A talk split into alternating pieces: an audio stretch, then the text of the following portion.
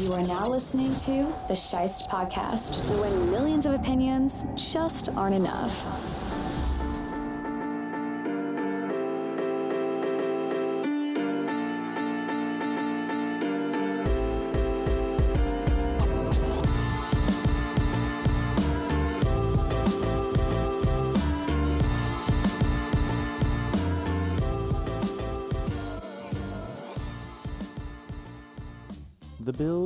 Cowboys, and Vikings all picked up hotly contested wins on Thanksgiving, and now it's time for the Pick'em Show.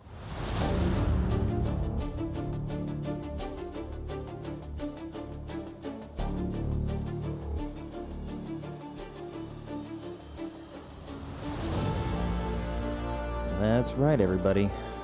I'm back. I hope everyone who celebrates Thanksgiving had a good, enjoyable one. It was oddly disastrous. Eh, maybe that's too strong of a word, but we had three Thanksgiving celebrations. In the first one, the oven wasn't working. In the second one, uh, everything was mostly okay, but our power went out and we had to scramble to grab all of the Thanksgiving essentials and carry that around in a cooler bag all day.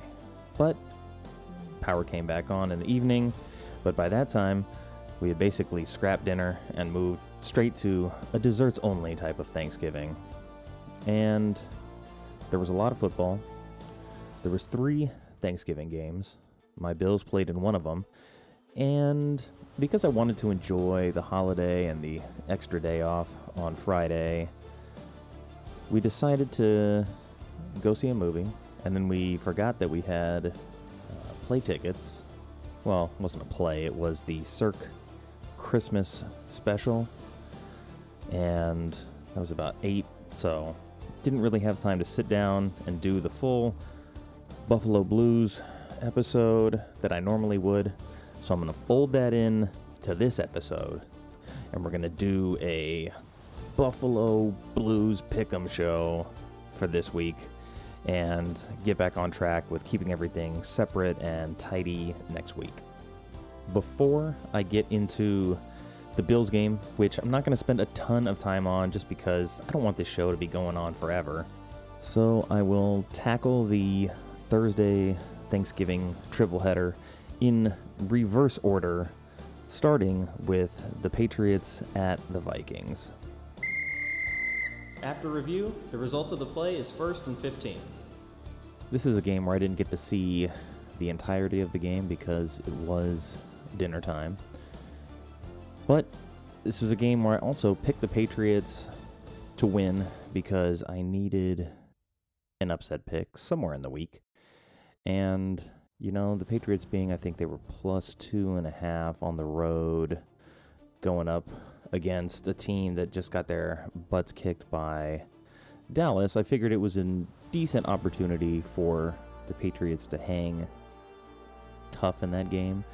And uh, with their defense, I figured they could present enough problems to potentially slow down Minnesota just enough to get the win. And you know what? It was pretty close. The Patriots had the lead there. I think they were tied at halftime, uh, 16 16. Patriots jumped out and I think took the lead in the third quarter. And they started with the ball and they jumped out and got up by seven on that first drive. And at that point, it did look like New England was probably going to win the game. But for the second time in two weeks, we see a kick return end up having a massive impact on the momentum of the game and after the Patriots scored that touchdown, they kicked it away, and Kene Nwangwu ended up returning it 97 yards for the touchdown, and the game was immediately tied back at 23 again. And that was kind of that was kind of the whole momentum in the game because the Patriots, uh, I think they managed a field goal after that, and then Minnesota tied the game, and won it on a touchdown late in the game to Adam Thielen. And for the most part, Cousins played really well in this game. Like he struggled early. Um, the Pats ended up turning the ball over on downs late in the game after the Minnesota touchdown. So nobody scored after uh, Minnesota took the lead 33 26. They just managed to hold on to it, but the Patriots went three and out, uh, turned the ball over on downs. And I mean, their defense hung tough though and gave them enough of a chance. And yeah, it was kind of that kick return, but good game overall on both sides of the ball, I think. I I was listening to it on the radio on the way home from Thanksgiving, and you know Mac Jones threw for 380 and two touchdowns. They just they didn't run the ball nearly as well or as often as I thought they were going to. They threw the ball a lot in this game, and they only ran it 13 times as a team, and that's really low for the Patriots who like to run the football. So that was a little bit of a surprise. They held Minnesota's run game in check, which was not a surprise.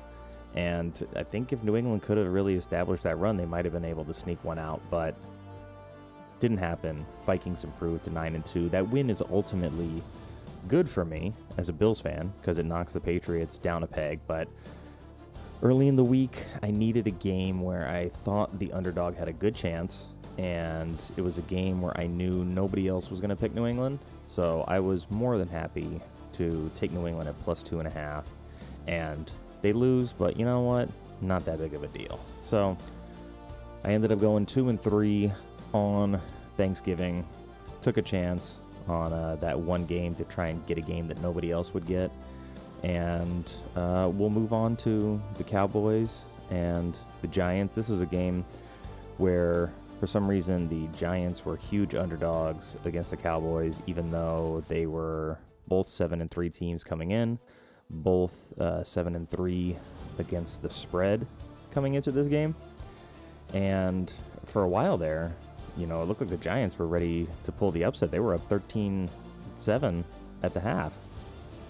And the only touchdown at that point for Dallas had come on an Ezekiel Elliott touchdown. And, you know, thankfully I had Zeke in fantasy and his knee's okay and he's playing well, but uh, they managed to contain Pollard as, as best they could. He's kind of the big play home run hitter now for Dallas out of the backfield. And, you know, it's not like he had a bad game. He had 60 rushing yards, but he didn't get involved in the passing game as much as he has recently. And as I expected, Cowboys did a good job, held Barkley in check. I think I ended up picking Dallas to cover, but I don't remember off the top of my head. I picked Dallas to win. I knew division game was going to be close. I just saw all the injuries that the Giants were dealing with, and I thought it was going to be a tough uphill sled for them. And they fought as hard as they could, and their defense played really well. And their defense is probably the reason that they were seven and three going into the game more than the offense. I mean, don't get me wrong, the offense is solid. Uh, I should have played Richie James in fantasy, in this one I picked him up for this reason. He had five catches for 41 yards and a touchdown. So Dallas did what they were supposed to do. They took the lead to start the third quarter. Uh, well, not to start it, but they took the lead on their possession in the third quarter. Got it to 14 13, scored again, 21 13. And at that point, pretty much over. They add a uh, two yard touchdown run in the fourth quarter to make it 28 13. And at that point, it's just whether or not the Giants are going to cover. And that's where James gets his uh, kind of garbage time touchdown late in the game. So, you know, maybe I was right to not play him, but touchdowns are still touchdowns. And this is a game where Dallas probably should have covered in the long run, but it says a lot that, you know, this was a game where they were favored by double digits and the Giants still came out there and fought. They didn't let this game just go because they were dealing with a bunch of injuries. So it's going to be interesting to see how the NFC East shakes out because the Giants are 0 2 to the Cowboys now. So the odds of them winning the division are pretty low. And they're dealing with so many injuries that that 7 and 4 could get ugly pretty quick if they let some losses pile up.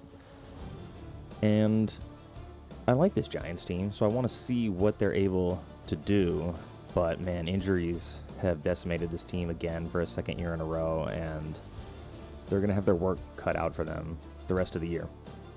But anyway, moving on to the game that damn near gave me a panic attack early in the morning. Now it's time for my Buffalo Blues. If you're a Bills fan and you're watching this game, this is a game where the Bills were favored by not double digits, but they were favored by eight, I think. And it was a sweat. It was a big time sweat because the Lions uh, are a good team. And I think I saw both sides because in initially talking about this game at the very outset, I was convinced that the Lions are solid. I knew the Lions were better than they were when they were one and seven. Uh, they're a team that's dealt with a lot of injuries too, and I think the team that I saw early in the season play against Philly and just get into that kind of shootout, I was like, this is who the Lions are. Their defense isn't spectacular, but they run a good offense and they have talent. So I knew that they were better than being a, basement dwelling kind of team. And I think winning three in a row helps show that. But also, it's like they won three in a row and everybody's saying they're the hottest team in the league, but it's like they don't even have the longest active win streak at that point. So it's like pump the brakes a little bit on, you know, anointing the Lions as the next best thing. Uh, that's what they should have been doing at the beginning of the season when the Lions actually like were at full strength and playing well. But I digress. This was not an easy game for the Bills at all. These teams traded three and outs early in the game, and then the Lions scored first. So the Bills are playing catch up, but they did defer when they won the toss, so it's pretty much to be expected. And the Bills tied it in 7 7.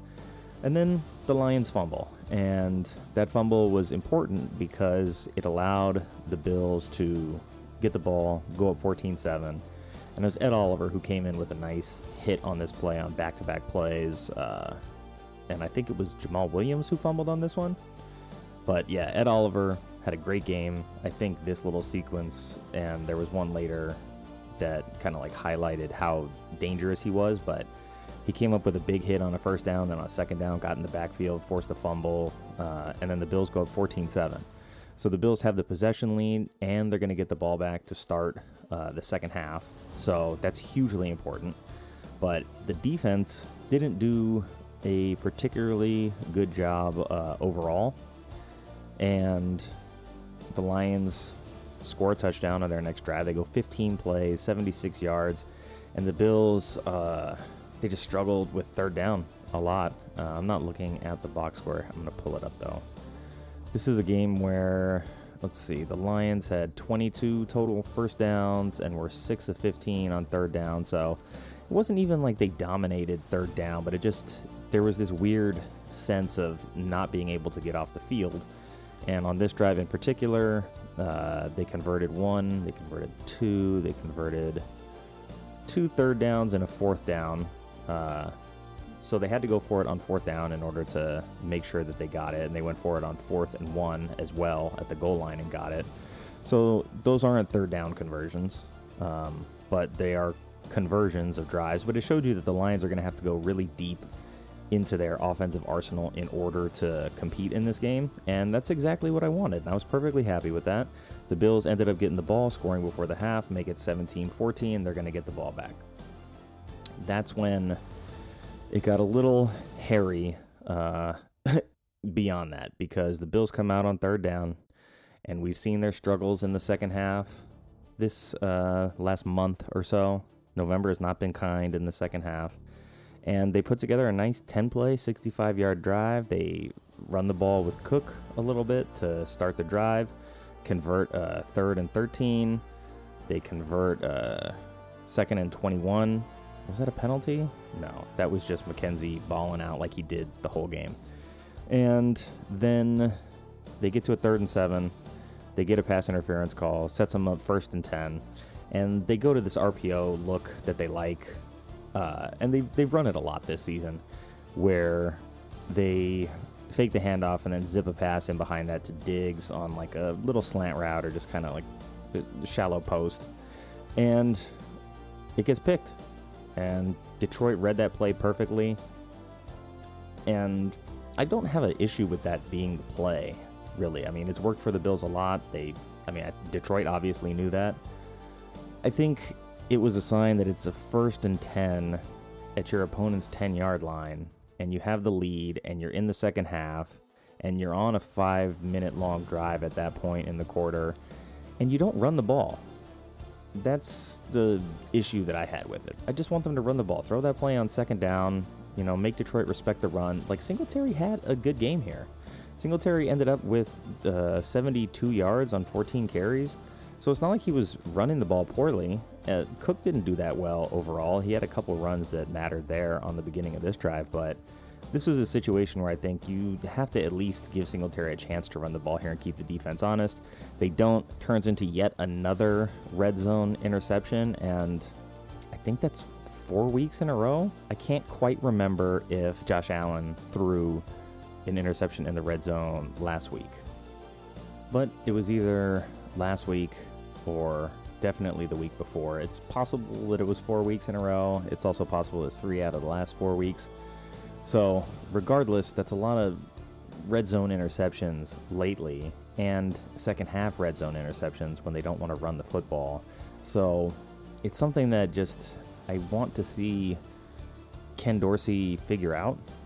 And after that play, uh, because they got picked, they were in a decent position to force the safety Ed Oliver again on this play, and he started it with a tackle for a five yard loss. So Ed Oliver on this play, massive again, puts the Bills up 19 14. Bills getting the ball back.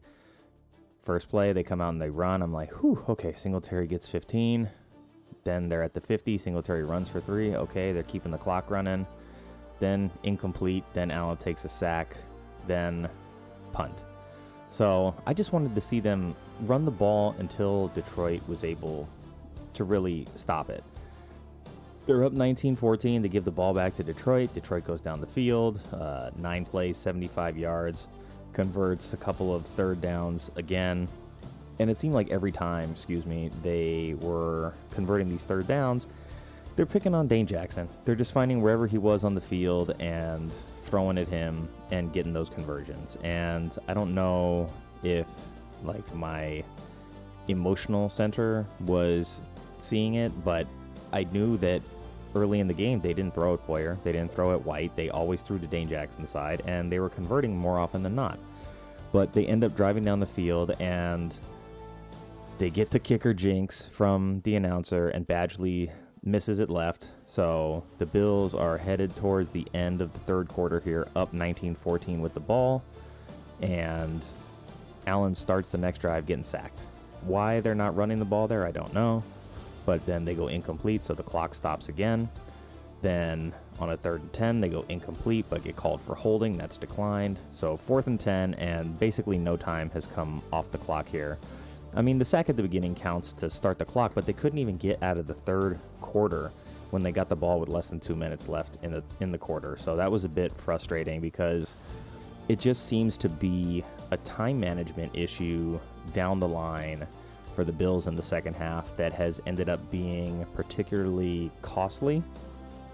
And it's something that I felt like they struggled with a lot last season. It felt like it took them up until around Thanksgiving last year to figure out that they need to manage the clock uh, more effectively and more efficiently in the second half in order to close out games where they have the lead. And it just seems like that they completely forgot that lesson and they're starting from scratch here this season, trying to figure out exactly how to do that. And with what they got out of the running game last week to give uh, Cook only two carries in this game to give Hines one was really curious. I mean, Singletary still got 14, which I'm happy with, but they end up throwing the ball. Um, Allen had 42 attempts. He got sacked three times. That's 45 right there. And I don't know how many of his uh, carries were actually scrambles because I'm not doing the full deep dive on this game, but you know, they're dangerously close to 50 pass attempts in a game where they're running the ball really effectively. So it's just this thing that can't seem to get over the hump on that. And for whatever reason, they go quick three and out here and give the ball back to Detroit. Detroit goes down the field quickly because it was not the best punt. and they took a PI call that moved the ball up uh, into Bills territory. Uh, well, very deep into Bills territory after the punt return of I think 40 some odd yards. So huge punt return, big penalty. That's already a huge gift of like 60 yards on this drive. And Chark comes away with the touchdown. Course, he's on my bench this week, so I don't even get to enjoy that aspect of it. And they take the lead, 22 19. And then the Bills get the ball back, give the ball to Singletary on first. Allen scrambles, Allen completes. They convert a third down. They get into a first and 10 situation uh, at midfield ish. They don't run the ball again. It's incomplete, dead clock. Incomplete again, incomplete again. They're punting, and no time has come off from 10:53 to 10:41. They took off 12 seconds in four plays. So, not what I want to see there. Fortunately, the defense played well. Well, it played well enough to give the Bills a chance to win, and the Bills ended up getting the ball back, going 14 plays, 90 yards, converting uh, zero third downs on the drive, which was interesting. They ended up just moving the ball so efficiently on this one drive. They take the lead on the Diggs touchdown and give the ball back to Detroit. Detroit goes down the field, ties the game, and they ended up kicking the 51 yarder with 23 seconds left. And so the Bills have 23 seconds, and I think all three of their timeouts heading into their final possession. So it, it was a great example of the Bills actually being able to win a game like this because Allen hits Diggs to start the drive for 36 yards. They get past midfield. They're basically the Detroit 40, so like really long field goal range for Bass. Uh, Allen takes a little short run for three yards and then another one for nine. So he had a couple design run designed runs here at the end to set them up for short yardage to gain a little bit and to call the timeout. And they bring on Bass for a 45 yarder, and he nails it. And they win 28 25. So, whew, my goodness. It was a crazy end to that game, and the power in our house went off right before uh, the last couple drives of this game. And so, uh, a friend of mine, Mr. Ryan Guido, up in Canada, he's giving me play by play as I'm using cellular data on Twitter trying to get my DirecTV feed to work on my phone.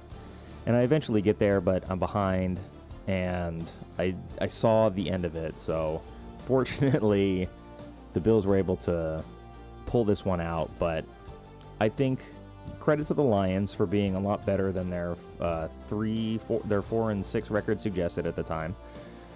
And credit to the Bills for getting the W in a game that was contentious for them, in a game where they didn't necessarily play a, a, fantastic game. They didn't play a bad one. They were 7 of 12 on third down, which is good.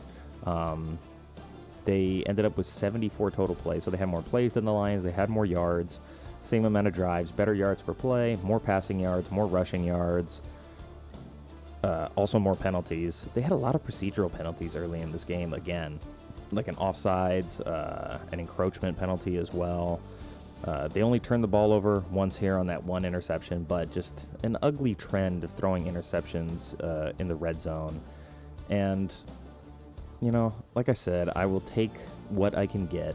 But Allen was only 24 of 42. It's not like he had a great day passing and they ran for 164 yards, and 78 of that was his. So again, I'm happy for that. And it was really Isaiah McKenzie who stepped up in the receiving game. He only ended up with six catches, but he had 10 targets. He had a touchdown, big touchdown. Uh, had some big conversions, some big gainers. He had a long of 30, which was massive in this game. Uh, Diggs did what he always does, brought in eight for 77 and a touchdown. And it just looks like I don't know what's going on with Gabe Davis, but he's supposed to be a guy that's getting more targets in this offense, but he's not. Uh, he's averaging maybe five, six targets a game, and if he doesn't score a touchdown, he's going to have a day like this where he goes four for 38. And it, I don't remember him having like a key drop in this game. He made some big plays in this game, uh, had a long of 16. Knox was not really involved. He had two catches for uh, 17 yards, but one of them was a, a, fantastic throw and catch along the sideline late in the game to move the sticks. Cook not really involved in the passing game, nor was Singletary. They combined for three catches for 22 yards, so not not fantastic there. Um, on on the other side, Amon-Ra St. Brown had nine for 122 on 10 targets. They were they were finding him and they were finding Dane Jackson, and they were going after it. Uh, and Dane ended up, you know, having a lot of tackles because he was heavily involved. Had a pass defense. Matt Milano seven tackles, pass defense, quarterback hit. Daquan Jones, Ed Oliver had a nice day in the middle. Basically shut down uh, the Lions' run game for the most part. Kept them under 100 yards. Forced Jared Goff to try to beat them, which is what I wanted to see in this particular matchup. Do exactly what you did to Cleveland. Take away their run game, force their quarterback to throw against your defense, and trust your defense. And Jordan Poyer came back, had 10 tackles, 8 solo. Uh, AJ Klein, who was filling in for an injured Tremaine Edmunds, 9 tackles, 6 solo, tackle for a loss. And you look at their tackles for loss, the Bills didn't get to the quarterback a ton. They only had two sacks, but they had seven TFLs. Uh, they had two pass defense, technically, which is really low for this defense. And especially because Goff threw the ball 37 times, they only had two passes defended on the books, and they had 10 quarterback hits. So, I don't know. The Lions at one point were the number one offense in the league. They were a team that averaged more than 25 points. So, they're a team that scored 31, I think, in their last two games. So, I guess holding this offense below 30 points while your defense was injured uh, says a lot. I mean, the Bills' defense isn't bad. They have playmakers. I think they have been unable to play as one cohesive unit for the vast majority of the season, and it has showed. I think the Klein signing was huge because he can step in and play middle linebacker in a way that Dodson just doesn't have the experience to play yet. And I just saw today that the Bills have re signed John Smoke Brown to the practice squad, and I'm super excited for that. Uh, I wanted John Brown back last season when the Bills uh, got into the lull of things. I wanted him this offseason after Cole Beasley left. I just, John Brown is a guy who knows the offense, who put up a thousand yards receiving in this system and then somehow just never caught on anywhere else. And he was a free agent, and I knew he would be cheap because he was a cap casualty. That's the only reason he left the Bills in the first place is because the Bills needed cap room, and his contract at the time was going to be a little bit too big for them. So he had to get cut, and he's just kind of been floating around ever since. And so I was really happy to see him get re signed to the practice squad.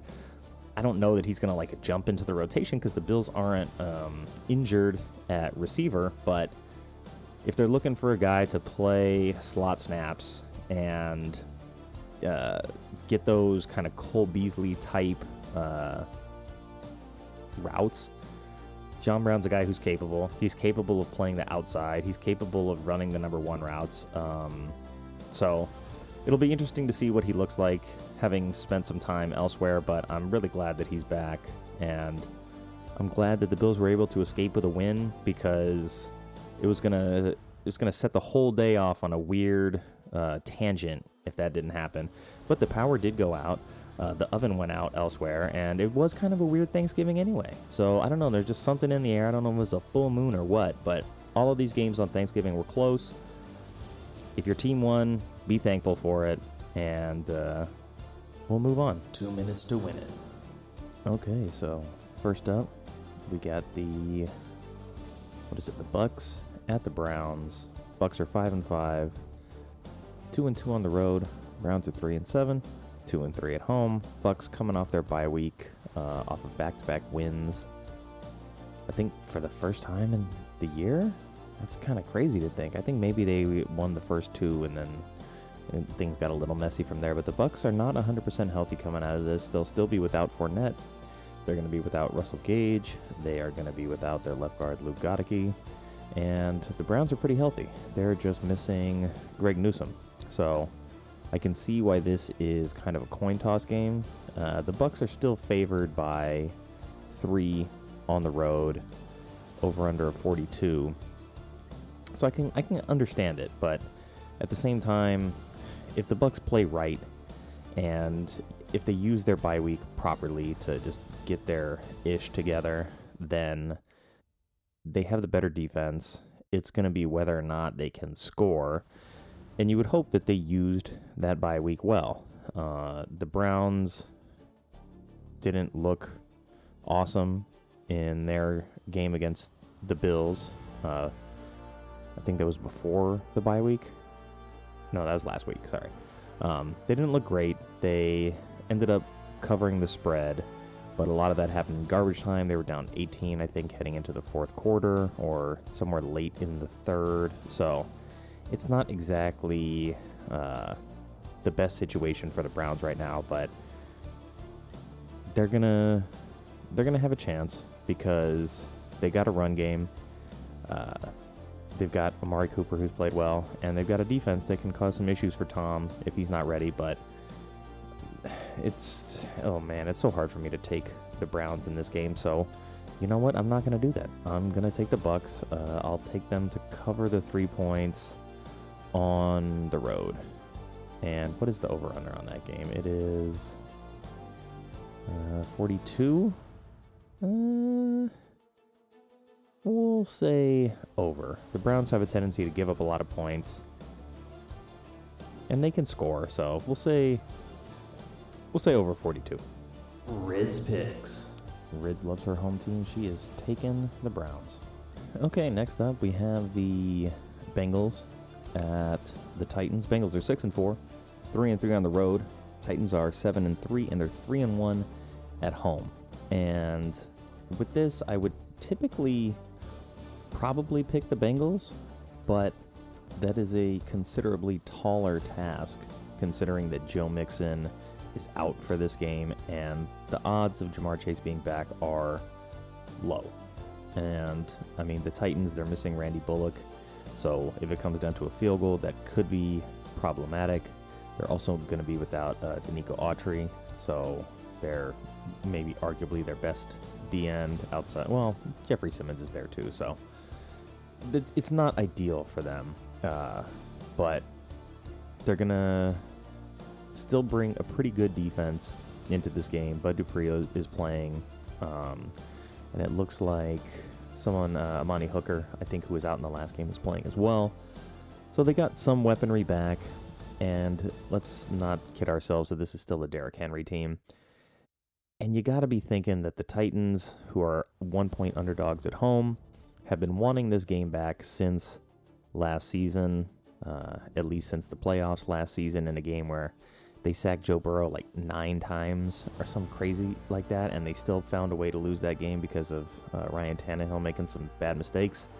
I think they're gonna find a way to avoid those mistakes this time around, and they're still gonna be able to expose some of the issues with the Bengals' pass protections, especially without Mixon and Ja'Marr Chase keeping the defense honest. So I will take the Titans by I don't know how many, but they'll cover the one point, and I'll take the over on 42 and a half. I don't know.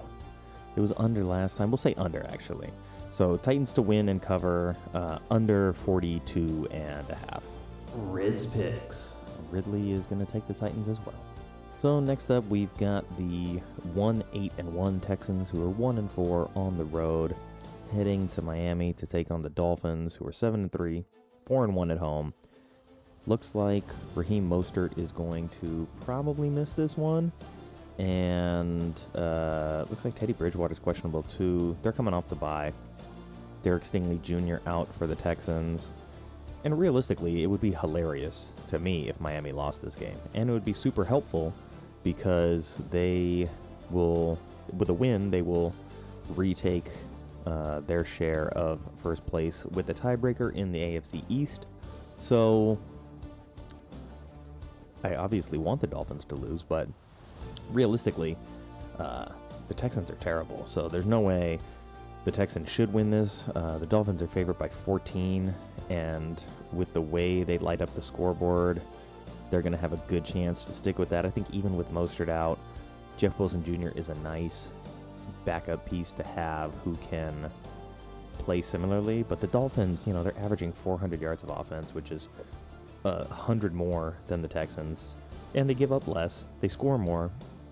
You know, their defense is bad, so they give up some points too. But I could easily see this game getting into uh, we'll say over 47 and just have fun with it because maybe the Texans find a way to score against one of uh, the lower ranking defenses in the league.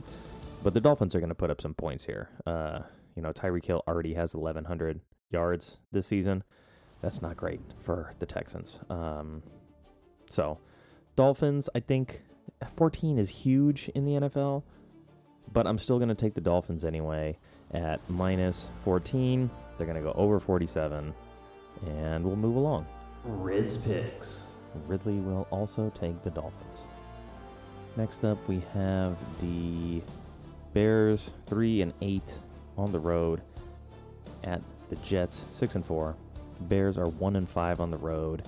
Jets are 2 and 3 at home. And realistically, this is going to come down to uh, Justin Fields because he's got a left shoulder injury that's not good.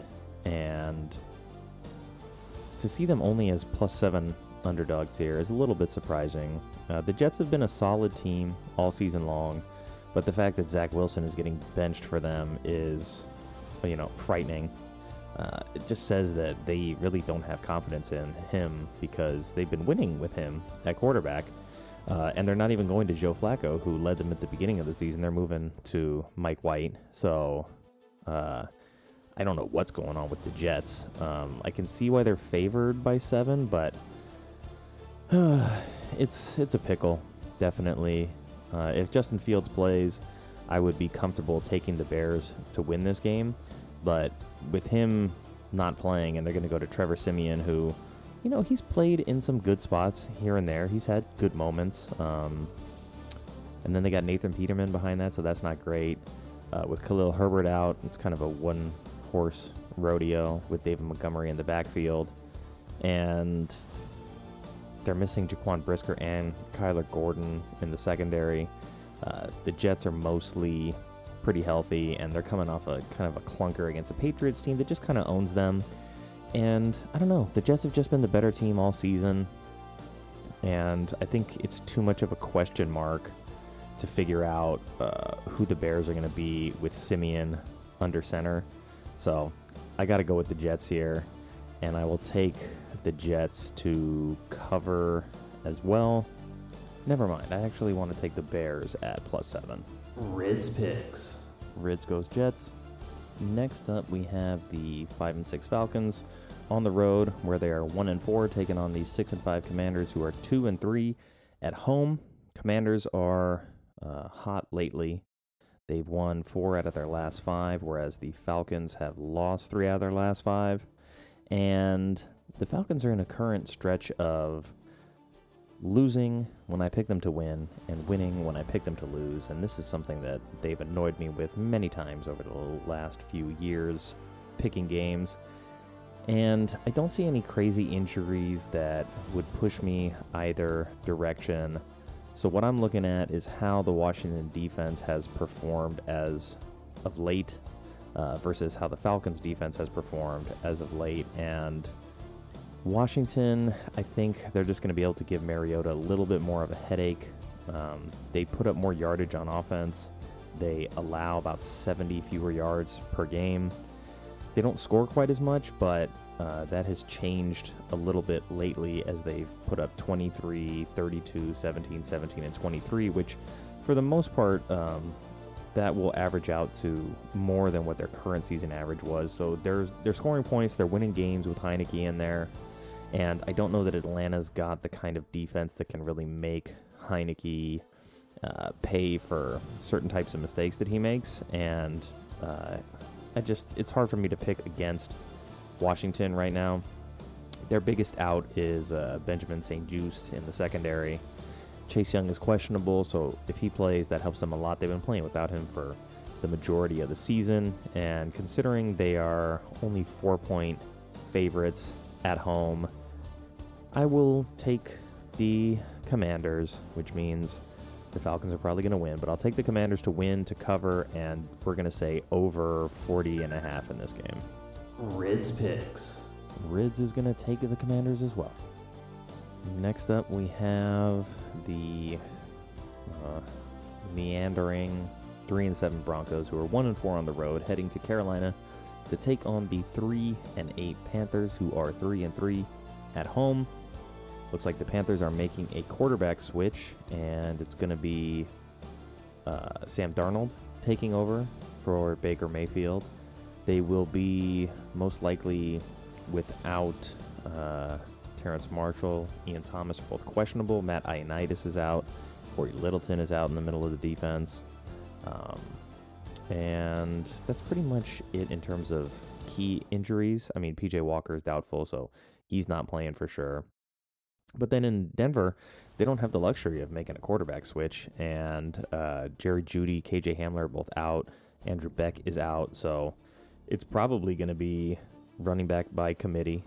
And then Dulcich and hopefully Courtland Sutton try to win this game with defense if you are the Broncos. But they don't score. So it's going to be tough. I can see why you would favor them in this game. Uh, they still manage more total yards than the Panthers somehow, and we have seen how bad the Broncos are. And it's crazy to think that their defense has actually uh, been carrying them to even be competitive in any of these games with you know Russell Wilson making the kind of money that he makes. But their defense is better than Carolina's. They are better against the pass. They're better against the run. Uh, their offense is better uh, overall. The offensive rushing is pretty comparable. And with Sam Darnold out there, it's tough to say what this Carolina team is going to look like. So the Broncos are another one of those teams that every time I pick them, they lose, and vice versa. So this is a game where I think I have to take Denver, and I'm going to end up regretting it. But we'll take Denver minus one on the road, and ugh, I have to go under 36. Rids picks. Rids is rocking with Sam Darnold and the Panthers. Next up, we have the 7 and 3 Ravens, who are 4 and 1 on the road, going to Jacksonville to take on the 3 and 7 Jags, who are 2 and 3 at home. And this is a game where the Ravens should really win this game. I mean, there are some concerns because Gus Edwards is questionable, Devin Duvernay is questionable, Demarcus Robinson questionable. Isaiah Likely's out, but they get Mark Andrews back. Ronnie Stanley's out on the offensive line. So that's not ideal for the Ravens, and Jacksonville is basically uh, healthy at all their key positions. But even with them trying to retool their defense a little bit and make things simpler for themselves, this is still a pretty good Ravens team. Uh, and Lamar Jackson's still going to be the best player on the field. But I think that gap is going to be closed a little bit now that Etienne has really taken over as the lead back in Jacksonville. I mean, he's got 700 yards to this point in the season, and he was not the starter for much of it. Uh, so, and he's doing it at 131 carries, so he's averaging like six yards a carry, something crazy, and that's not what you want to see if you're Baltimore. But at the same time, Baltimore retooled their own defense. They look a lot better with Roquan Smith in the middle of that defense. Uh, it's just Jacksonville's a hard place to play. Jacksonville usually scores somewhere in the 17 to 20 neighborhood, and the Ravens are not too far beyond that, averaging about 24 a game. So I could see this being a close one, and the Jags hanging tough. I mean, at this point, they're playing for a draft pick, but uh, they're not quite in the, the tank mode that they were last season. I think it's going to be a fight. I think the Jags keep it close. I will take the Ravens to win, but I actually like the Jags to cover the three and a half in what's going to be a, a kind of an awkward game, and we'll say over 43. Rids picks. Rids likes the Jags at home. Okay, next up, the Chargers are on the road, uh, where they are three and two, visiting the Cardinals in Arizona, who are four and seven, but one and five at home and I'm definitely leaning Chargers here. I see ESPN has Arizona as 63% favorites, and I'm not sure why, because the Chargers are actually favored by two and a half. So for some reason, ESPN's index is leaning the other way. But when I look at the Chargers, this is a team that in recent weeks has played really close games with Kansas City and San Francisco, who Kansas City's the you know number one seed in the AFC right now. I think uh, San Francisco is surging, and they're one of the best teams in the NFC right now. They ultimately got blown out by Seattle, but uh, you know that was a surprise for them. But you look across the board, and Arizona also lost to San Francisco, but brutally in comparison to how the game uh, against the Chargers went down. And they lost by double digits to Seattle as well. So just looking at common opponents in the last five weeks, I would definitely say the Chargers have performed better against uh, a little bit higher in the food chain competition. However, it looks like Kyler Murray is going to be back for this game, and it looks like Mike Williams is still out for the Chargers, along with Nasir Adderley at safety. And it looks like Marquise Brown will actually return for the Chargers this week as well. But it did look like they lost uh, Greg Dortch and Rondale Moore last week. So, you know, you get a couple, you lose a couple. It's tough to tell who this Cardinals team is. They should theoretically uh, have some pretty good weapons with Hopkins and Brown back, but losing Zach Ertz from that rotation hurt them a lot. Uh, Conner, is he going to be able to run the ball against a Chargers run defense that uh, is pretty bad, but sometimes they step up and play really well? It's tough to say. Um, but I think I have to go Chargers here just based on recent quality of competition and uh, comparative competition. But I will say Chargers minus two and a half, and we'll have fun and take the over at 48 and a half. Rids picks. Rids is going Cardinals. Next up, we have the loathsome uh, three and seven Raiders on the road, where they are one and five, going to Seattle to take on the six and four Seahawks. Uh, the Seahawks are three and one at home, and it's always hard to win there. And my instincts obviously want to pick against the Raiders because they've screwed me so many times this season. And Josh Jacobs is questionable, Hunter Renfrow's on IR, so it's tough to say what Raiders team is going to actually show up here. Knowing my luck, it'll be the Raiders that find a way to win this game, but Darren Waller is also on IR. The Seahawks are coming off their bye week and they are mostly healthy. And I think uh, the loss on the road in Germany was a good lesson for them. There's really no reason that the Raiders should win this game other than they are three and seven and they still think there's uh, some outside chance of them making the playoffs and they're just looking to mess up my bet. Um, so I will take the Seahawks minus four against a poor Raiders defense. Uh, Seahawks give up a lot of points too and a lot of yardage.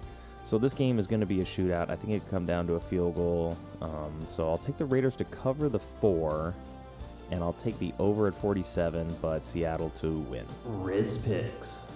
Rids is rolling with the Hawks.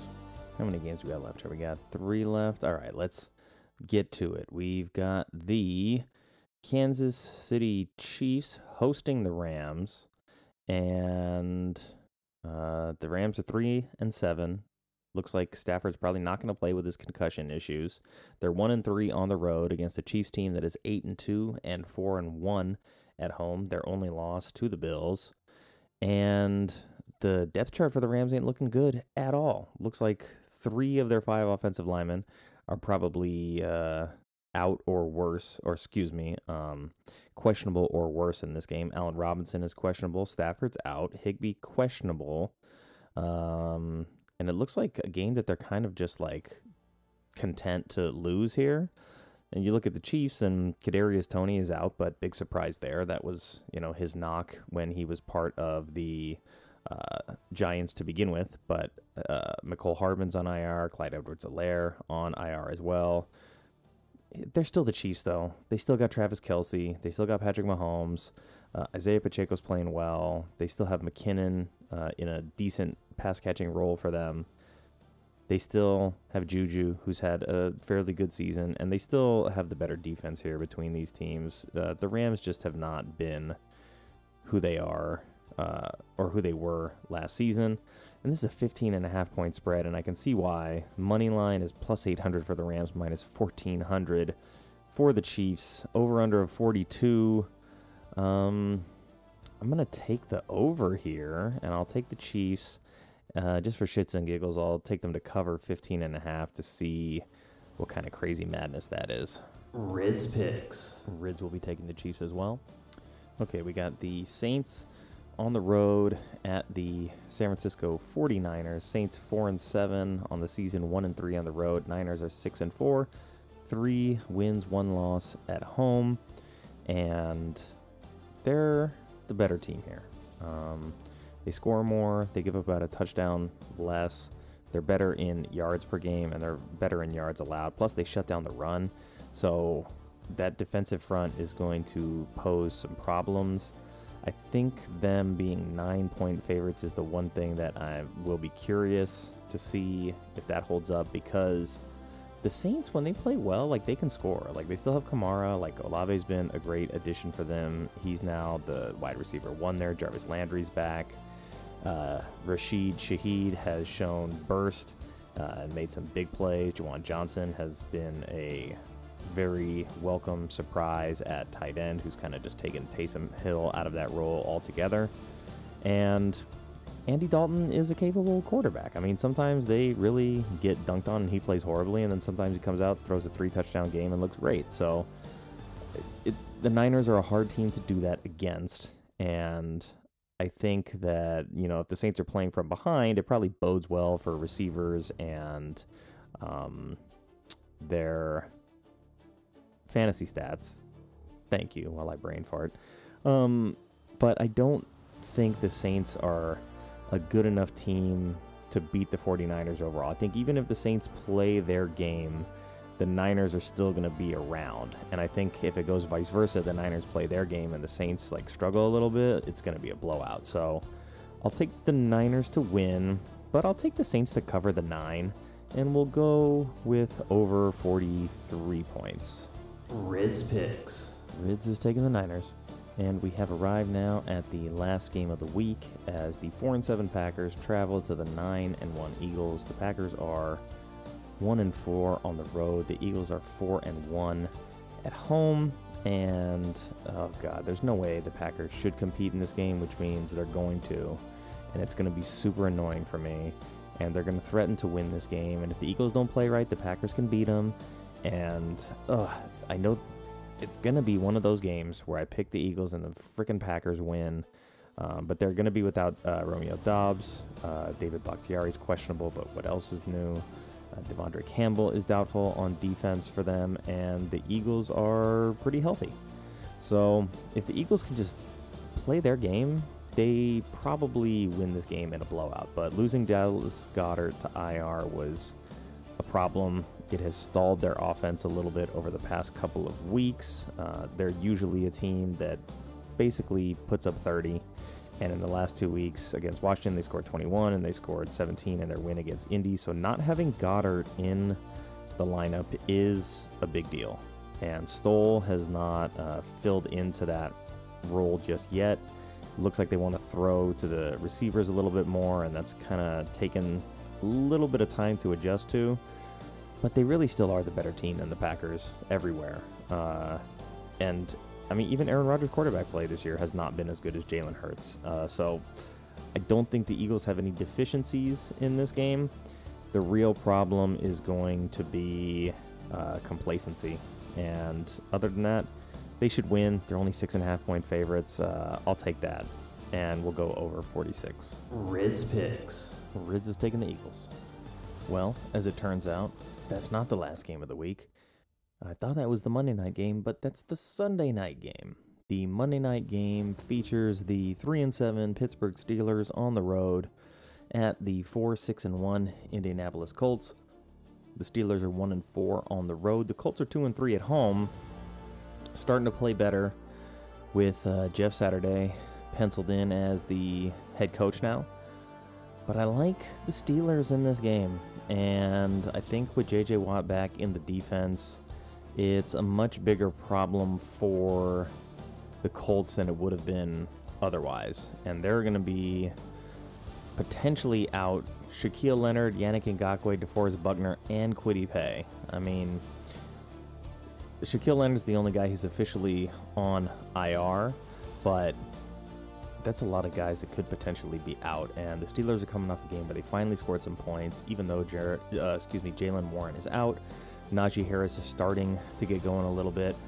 they're kind of playing like a team with nothing to lose. And man, TJ Watt is such a playmaker that when he plays, I can't not roll with the Steelers in this matchup. They're only two and a half point underdogs for a reason. Over under set at 39. So I'm going with the Steelers to win. I told you I needed an upset pick in there somewhere. And I think this is going to be it as the offensive line for the Colts struggles to deal with Watt and let's say under 39 in this game. That will do it for me here at the Pick'em Show. I started with that two and one. I could have been three and zero. Everybody else is three and zero, but I tried to steal that game, so I may need to look back over this and try and fish out an underdog pick somewhere. I don't know what it's going to be yet.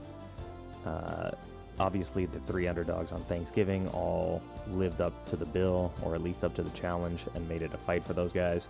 So that's it. We're under an hour, but a little bit longer than usual. If you listen to the show, thank you so much. Uh, I appreciate it. Feel free to drop me a line. You can find me on Twitter at Nick Scheisty uh, or at Scheist Podcast. And you can email me at nick at if you want to do it that way. Uh, so until next time, take care, be well, stay safe, and happy football Sunday.